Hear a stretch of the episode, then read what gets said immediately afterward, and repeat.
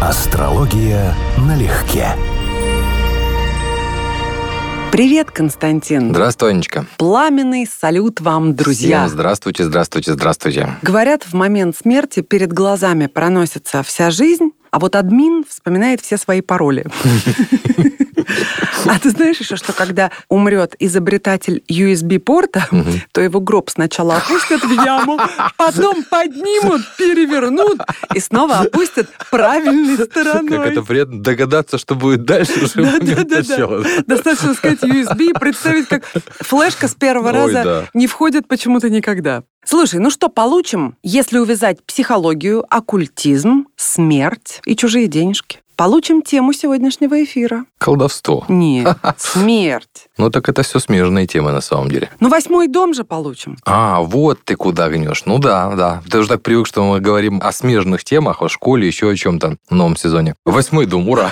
8-й дом, ура. Все, поднимите мне веки, растопырьте мне пальцы. Я готова беседовать о 8-м доме. Ну, дом непростой, это правда. Но он контрастный же, да? Он может как бедами и трудностями завалить, так и в общем дать возможности, а порой и успех небывалый, или нет? В общем, да. Это дом, одно из его значений, он создает в нашей жизни испытания, стрессы и довольно серьезные перемены. То есть все, что связано с 8-м домом, вряд ли будет постоянным и устойчивым, вот так. Но это может быть и хорошо, а это может быть плохо. И да, это основной дом, который наносит нашему гороскопу ущерб, отсюда у него, собственно, такая репутация. Базовое значение 8-го дома, собственно говоря, дома, по большому счету, их значение открывалось эмпирическим путем. То есть, будем методом тыка называть это в современных условиях. Базовое значение 8-го дома – это смерть. Соответственно, все, что связано с нашей смертью, уходом из жизни, все, что связано с смертью других людей, в том числе такие опосредованные вопросы, как, например, наследство, долги, имеют отношение к вопросу, риск для жизни, как такая маленькая смерть, всякого рода опасности. И у него есть еще целый ряд значений. Современные, конечно, значения гораздо более широкие,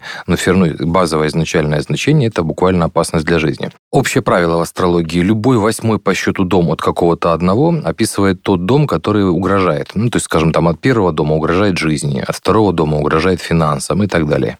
Если говорим о наследстве, то получается как раз увязка с деньгами. Один человек умирает, но через него происходит обогащение. То есть, хорошая сторона смерти. Как бы цинично не звучало, да? Совершенно верно. Угу. Причем духовное тоже. Если у натива в 8-м доме располагаются планеты, слабую позицию которых он вообще никак не прорабатывает и, может быть, даже не осознает, то получается, что он постоянно находится внутренне в каком-то тревожном, нестабильном, напряженном состоянии? Не всегда. Если это планета, которая относится к психологии личности или светила, особенно Луна, тогда да, тогда можно говорить про тревожность, про неустроенность, про неуспокоенность, про высокий уровень внутренней тревожности или динамики. Но если это планеты медленные, то есть Юпитер, Сатурн или выше, такого эффекта уже не будет. И кроме того, у нас есть нюанс, связанный с прогностикой. То есть если у человека в гороскопе есть что-то не очень благополучное, то оно же не каждый день работает. Оно может месяцами, годами находиться в латентном состоянии, прежде чем что-то пройдет, прогнозирование, и включит этот фактор. Может об этом даже не знать в полной мере. На приеме у доктора. Доктор, сделайте мне такой укол, чтобы я умерла с удовольствием. Вы шутите? Ватку прижмите.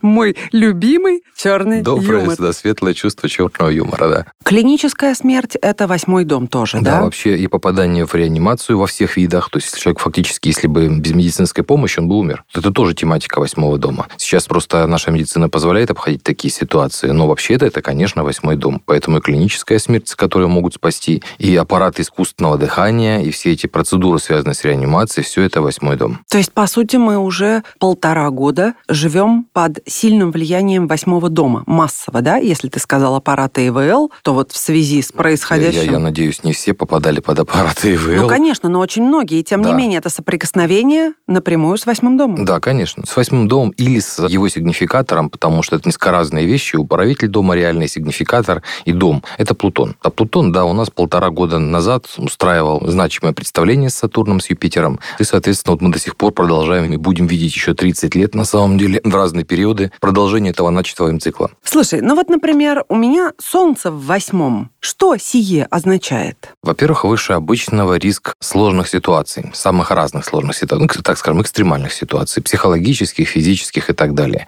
Конечно, сильно зависит от того, в каком положении Солнца, в каком виде аспектов. Потом у Солнца самосознание и значимая часть личности, поэтому человек, у которого Солнце в 8-м доме, это каждый 12-й, так по статистике примерно на улице, но тем не менее именно эти люди уже будут склонны иметь интерес к тому, чтобы их жизнь не была равномерной, размеренной и так далее, потому что они себя оценивают в том числе по тематики 8-го дома. А это риск, это опасности, это может быть, ну это правда, одного солнца мало, так называемые адреналиновые наркоманы, это может быть тематика финансы, то есть буквально власть денег, да, это может быть притяжение к запретным темам, смерть одно из табу нашей культуры, на самом деле все относится и секс, относится и криминал, много чего еще к 8-му дому в современной астрологии. И у человека его личность, его самосознание будет развиваться через список этих вещей. Для него это важно, он себя через это понимает. А если сюда присовокупить и Марс в 8-м доме в Козероге? Вот это более мощный аргумент на, собственно, деятельность, уже поступки, связанные с опасными обстоятельствами. То есть это уже реальные вещи. Это не просто самосознание, психологическая склонность,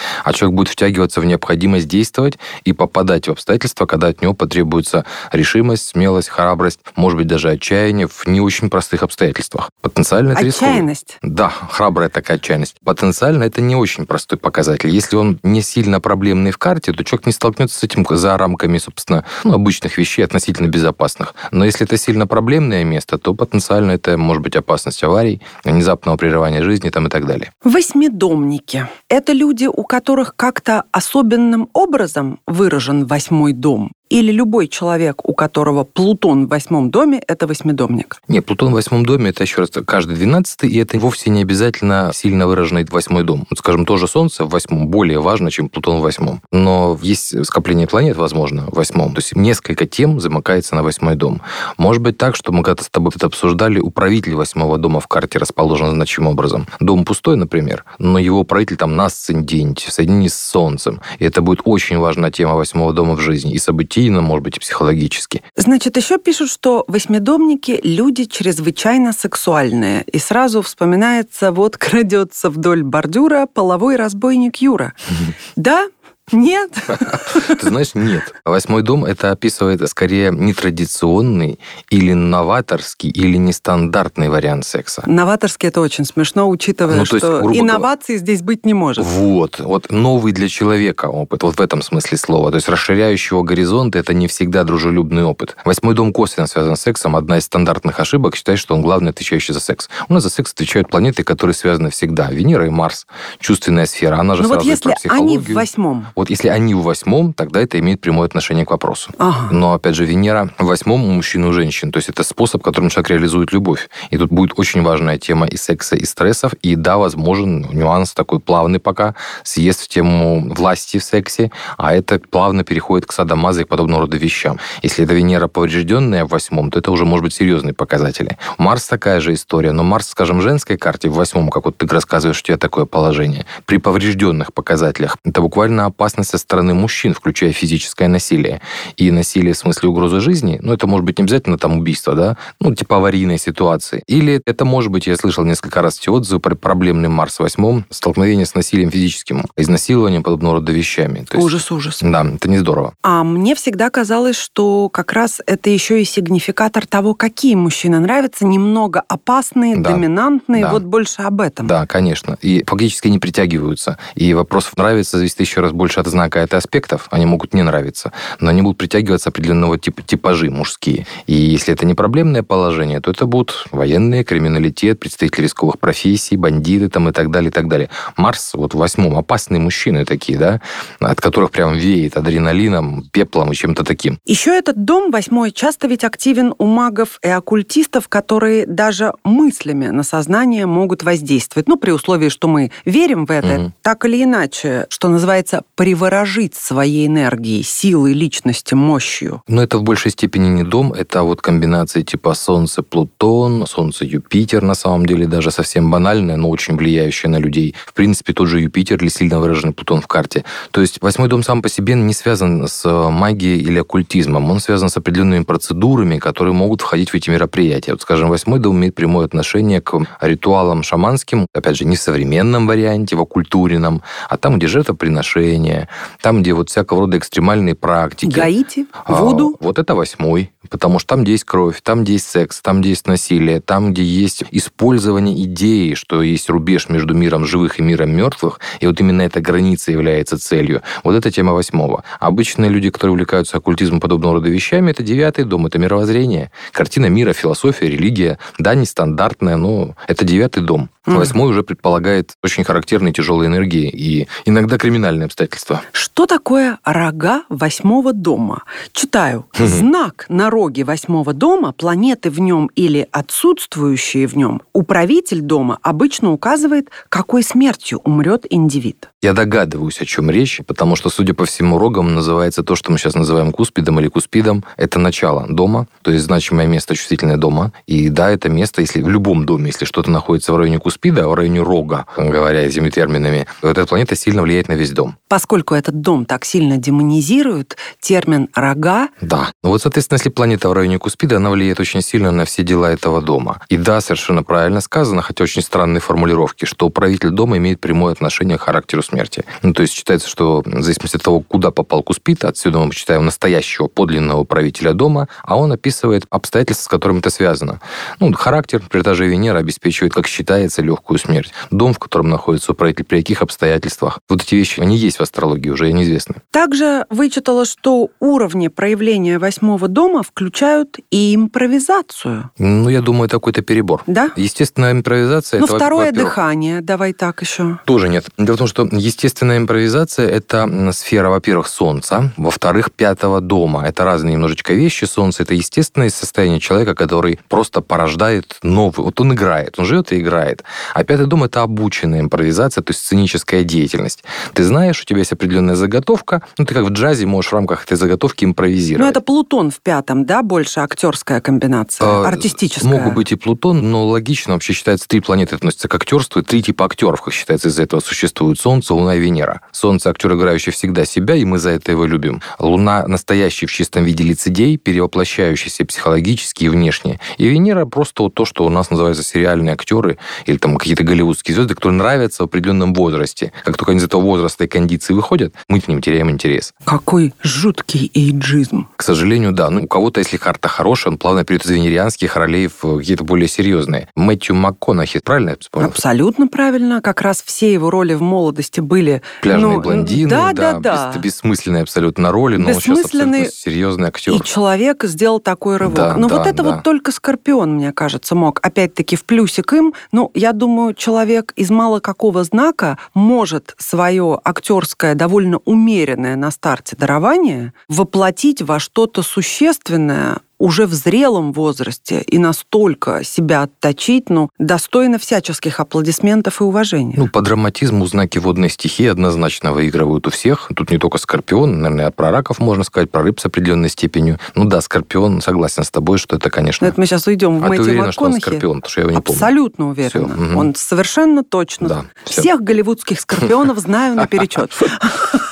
Ну, манипулирование-то, НЛП, гипноз, телепатия, это же имеет отношение к 8-му дому? Вот тоже нет. Вот, понимаешь, это... Потому что все врут вообще. Это написано абсолютно везде. В общем, не то чтобы врут, а очень сильно путаются. НЛП, например, это чисто лингвистические навыки или меркурианские навыки. Это нечто, чему можно обучиться, в чем, собственно, прелесть мероприятия. Это не требует таланта. НЛП возникла как идея, что этому можно научиться, и это не требует ни головы, ни таланта. Это последовательность, алгоритмы. Манипуляциям тоже можно научиться, но на самом деле один будет учиться всю жизнь, и его будут раскусывать, как только он рот раскроет. Согласиться, поэтому комбинации Меркурий-Плутон, например, в карте располагают к манипуляциям и к освоению психотехник. Это правда, это есть такое. Но все равно техника по смыслу меркурианская, она текстовая. Большая часть НЛП текстовая, часть аналоговая, но вновь обучаемая на уровне последовательности действий. Телепатия, как в астрологии считается, за нее отвечают 2 планеты, это Уран и Нептун. Они описывают разные особенности. Уран как мгновенное озарение и понимание ситуации или человека. Ты просто сразу знаешь как факт, вот только так, а никак иначе. Можно шутку, пока не Давай. Забыла? Обожаю телепатию. Бывает,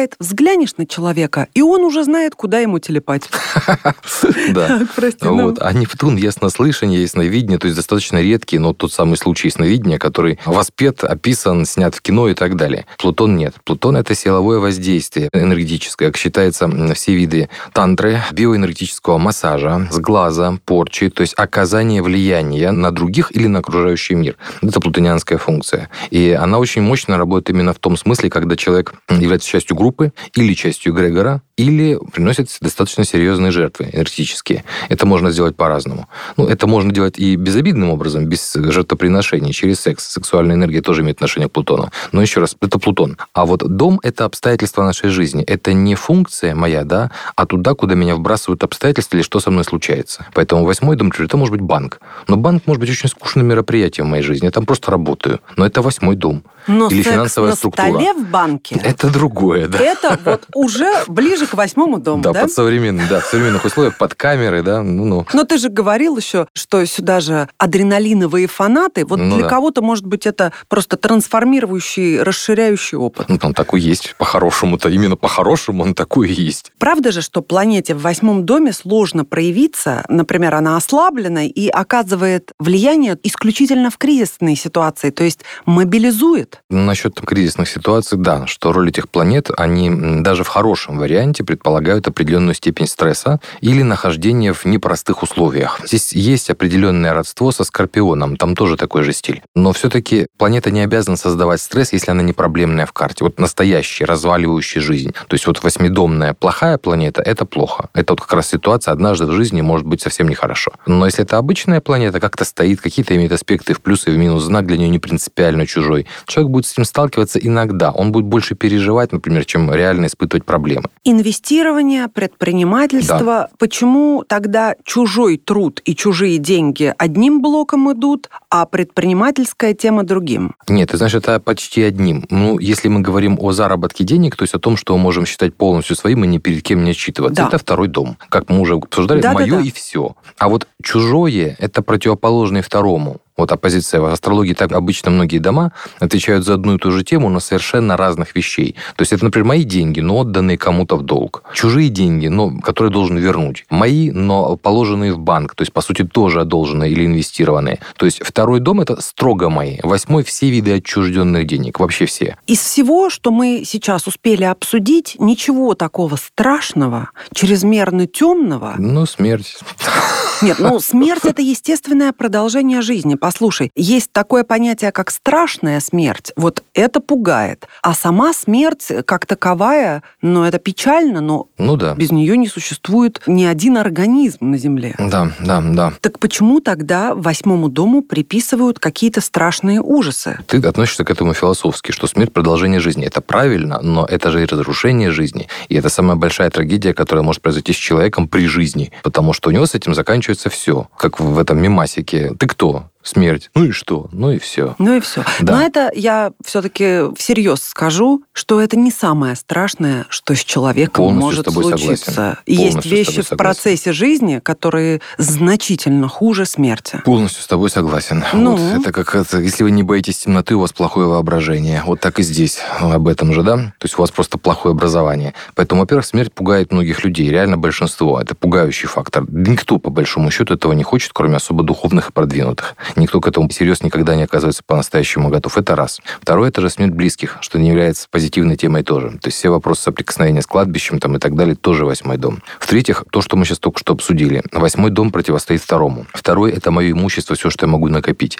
Восьмой — это все, что разрушает, дематериализует мою жизнь. То есть потеря, еще раз, имущества, в том числе, почему он рискованный. Необходимость там выплачивать долги, выплачивать штрафы. Такие банальные уровни восьмого дома, но он тоже неприятный. Поэтому с восьмым домом часто связаны негативные смыслы. Он не так часто проявляется в позитив. То есть есть люди, которые получают гигантские наследства. Я вот недавно буквально для себя пробежался по списку Forbes женскому. Первая десятка самые богатые женщины мира. Угу. Ну, как бы скажу нетолерантные вещи, но это реальный факт, можете проверить. Не заработала ни одна. Не может быть. Наследство, деньги, полученные по разводу, деньги, полученные в дар. То есть все миллиардерши, первая десятка, все получили. Сразу опровергну. Жена Безоса получила по разводу воду, но империю они строили вместе всю дорогу, так что уже исключение. Вот сразу согласен. Вспомнила одну. Можно по-разному посмотреть на этот вопрос, что если мы были в браке, то мы все делали вместе. Но они действительно делали вместе. Они создавали вместе. Я не знаю их семью изнутри, я просто не знаю, как это было внутри, какая была кухня. Ну, хотя бы поэтому вот не смогу высказаться. Один аргумент в пику. Но по факту деньги, полученные по разводу. Сформулируй, кто же такой махровый восьмидомник? Ну, с высокой вероятностью это человек, у которого в жизни очень много риска, он к этому привык. Ему это начало будущего нравится, и однозначно, что жизнь не будет ровной. Там будут постоянные ямы, канавы, горы, перевалы. Там много борьбы, там много опасных обстоятельств. Рядом с ним будут постоянно происходить восьмидомные события. Даже если не с ним лично,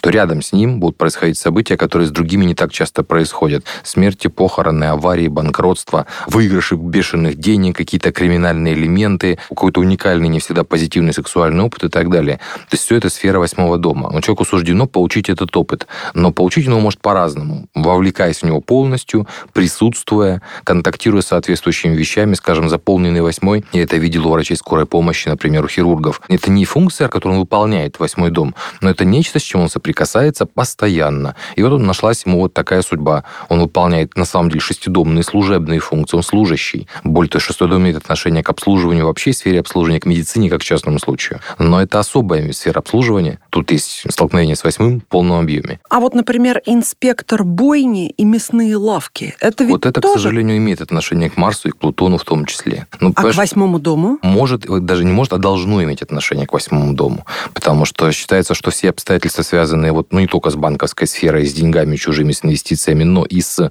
местом смерти, умирания и так далее, но не похорон. То есть не кладбищем. Это тоже восьмой дом. Там, где есть страх, там, где есть насилие, это тоже восьмой дом. И вот это уже мрачнее гораздо тема, потому что само слово «бойня» вызывает тяжелые ассоциации. Да, но опять же, в какой функции человек там работает? Потому что он может быть, опять же, менеджером, директором, бухгалтером. Но не флористом никак. Ну, как-то он все равно соприкасается со специфической темой, это правда. И мне давно было интересно проверить эти вещи, но я, правда, думал не о бойне, а о мусорных заводах. Посмотреть, кто там работает, и действительно ли они связаны с 12-м домом, так как это кажется. Так должно быть. Тогда, если в прошлое отлетим палачи, это кто? Восьмидомники? В теории, да, надо посмотреть, есть и сохранились исторические гороскопы некоторых известных палачей, но формально астрология средневековья Плутон не знала, поэтому она говорила, что деятель физического труда. Работа-то на воздухе, работа с людьми. Да, работа-то с людьми. Да, вот Марс. Соответственно, это деятель физического труда. Но да, серийный палач, то есть выполняющий эту функцию не как личное преступление. Серийный палач, это просто в смысле, звучит чудесно. Не как вот еще раз... И разовый, на замену. Акт агрессии, да, а как преступление серийное. Вот это как только идет серия, крупномасштабное производство, массовое производство чего-то, все, и сразу идет речь про Плутон. И да, это может быть за счет восьмого дома. Ну и хотелось бы сменить чуть-чуть вектор на что-то получше. Так скажи, значит, врут, да, что секс имеет отношение к восьмому дому напрямую? Имеет, но разновидность секса. Секс экстремальный, напрягающий, новый, нестандартный, аномальный, криминальный. Ну а яркий, интересный, это не сюда, да? Естественное проявление секса Венера-Марс. И естественная функция секса на самом деле, это радовать, вырабатывать у нас венерианские эндорфины, гормоны и так далее. Но есть те, у кого секс – это тема опасности, кого возбуждают опасные обстоятельства, кому нужно не просто преодоление препятствий, вот на уровне сейчас поймают, или связано с преступлением, может быть, даже хотя бы психологическим преступлением. Понимаю. Ну хорошо, а если я пытаюсь все это в более светлую сторону развернуть, а если рассматривать момент кульминации при очень сильных чувствах, как маленькую смерть? Это ведь тоже восьмидомная история. Да, есть такая трактовка. Их, собственно, две. Есть две причины, как считается сейчас, почему приписывают секс восьмому дому. Первое, это связано с тем, что если это вот не какие-то там, что у нас там, бабочки у нас внутри, да, а вот на уровне чуть не сдох от секса, вот это вот тема восьмого дома. То есть настолько интенсивный опыт, что еще раз, он пограничный этот опыт. Вот это восьмой дом. То есть секс по восьмому дому. Уникальный опыт по-своему. Он фактически стрессовый, только в позитивном смысле слова. Он перегружающий. Как считается, вот эти все океанические оргазмы и так далее тоже могут иметь отношение к восьмому дому. Океанические? Да, есть такой, это, по-моему, грофовский термин. Второй нюанс, он взят из Средневековья. Дело в том, что в пятом доме у нас рождаются дети. И кто-то взял и посчитал, а что будет, если отсчитать 9 месяцев назад? Попал в восьмой дом. То есть дом зачатия, дом секса как вот для рождения детей, как вот этой границы между миром мертвых и живых, когда вы впускаете новую душу сюда, да? Вот такой секс в сакральном смысле слова тоже восьмой дом. Но не секс как вот обычный ради развлечения, по принципу скучно и так далее.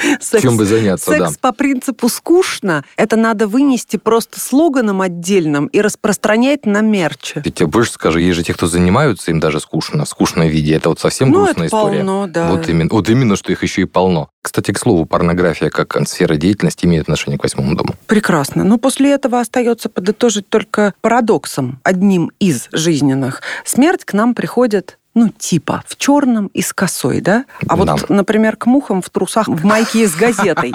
Кстати, уже сейчас не вспомню. По-моему, во Франции в Средневековье романтизировали тему смерти. Не во Франции, все-таки в Британии. Надо посмотреть. Смерть должна была приходить в изумрудно-зеленых одеждах. Вот вообще приколы. Уже разные образы есть. Ну, какая прелесть. Знаешь, да. Вспоминается такой...